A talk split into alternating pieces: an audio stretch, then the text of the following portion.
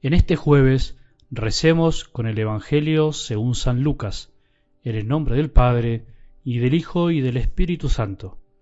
Jesús dijo a sus discípulos, Cuando vean a Jerusalén sitiada por los ejércitos, sepan que su ruina está próxima. Los que estén en Judea, que se refugien en las montañas, los que estén dentro de la ciudad, que se alejen, y los que estén en los campos, que no vuelvan a ella porque serán días de escarmiento en que todo lo que está escrito deberá cumplirse. Ay de las que estén embarazadas o tengan niños de pecho en aquellos días, será grande la desgracia de este país y la ira de Dios pesará sobre este pueblo.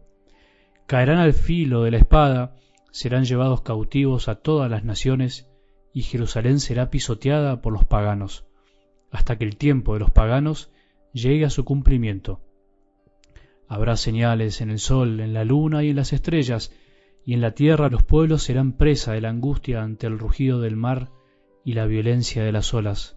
Los hombres desfallecerán de miedo por lo que sobrevendrá al mundo, porque los astros se conmoverán. Entonces se verá al Hijo del Hombre venir sobre una nube lleno de poder y de gloria. Cuando comience a suceder esto, tengan ánimo y levanten la cabeza, porque está por llegarles la liberación.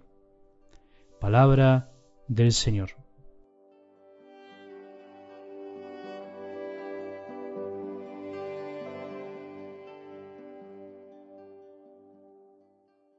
Continuamos romeando la frase del Evangelio del domingo, esas burlas que sufrió Jesús crucificado por parte de los jefes judíos, los soldados romanos y el malhechor que no se arrepintió.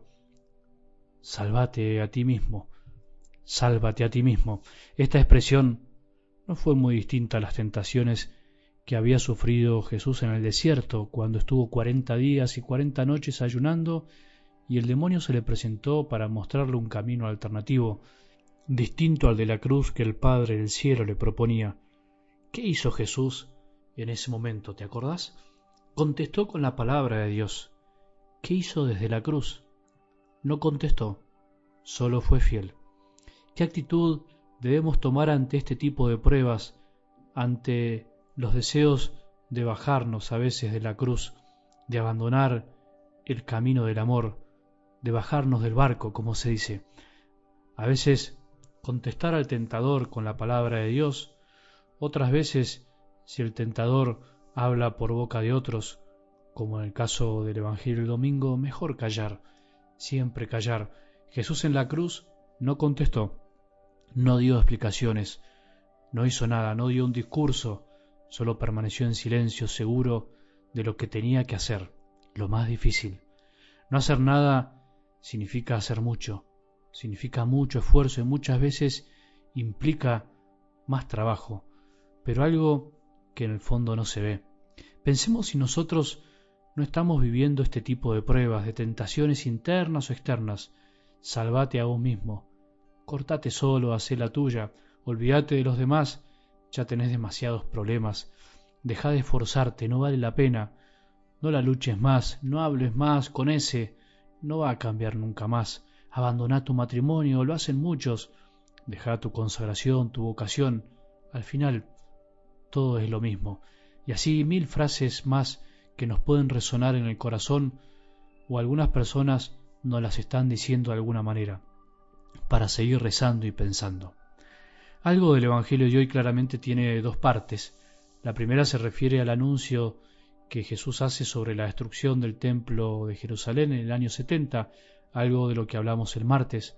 La segunda parte tiene que ver con la necesidad de prepararse para la segunda venida de Jesús, que no tiene fecha ni hora, o mejor dicho, no la sabemos, ni la sabremos nunca.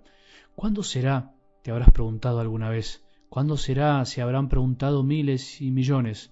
¿Cómo será ese día? Creo que ya lo hablamos en algún otro audio y me parece que lo importante en realidad pasa por otro lado. El centro del mensaje de Jesús es otro aspecto, el acento es otra cosa. Justamente Jesús quiere corregirnos de ese deseo desordenado, a veces incontenible, de saber lo que vendrá y cómo será. Lo que nos enseña es la actitud que tendremos que tener cuando eso pase, si es que nos toca vivirlo. habla de tres cosas muy concretas. Tener ánimo, levantar la cabeza y liberación. Alcance el tiempo para que meditemos en la primera. Me quedo con esa. Con las otras podemos rezarla cada uno por su cuenta. Jesús a veces parece demasiado pretencioso. Desea mucho de nosotros cosas que a nosotros a primera vista nos causan un poco de rechazo. Después de contar todo lo malo que puede llegar a venir, nos termina hablando del ánimo, de tener ánimo. ¿Es posible tener ánimo ante lo que parece desastroso, ya sea el fin del mundo o el fin de nuestra vida o la vida de un ser querido? Es la actitud del que tiene las cosas claras. Ese la tiene clara, decimos, y tiene su corazón anclado en la vida que vendrá. Es la actitud del que tiene un pie en la tierra y el otro subiendo el escalón del cielo. Es la actitud del que tiene los pies en la tierra, pero los ojos en el cielo. Es el ánimo del que cree verdaderamente, del que tiene fe.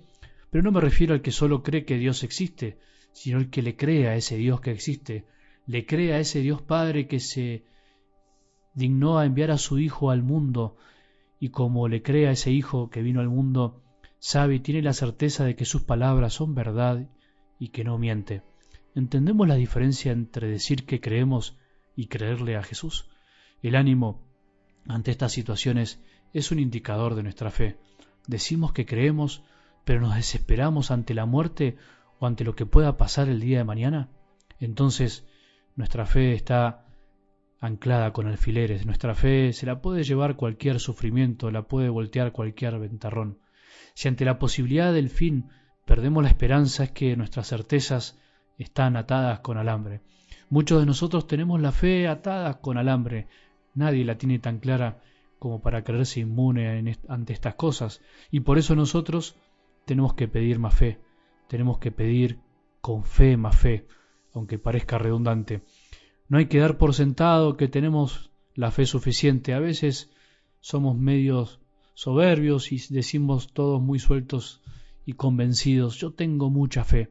Sí es verdad, muchas veces tenemos fe, pero a veces llega la prueba y es ahí donde se comprueba verdaderamente la fe, como Jesús, que no se bajó de la cruz.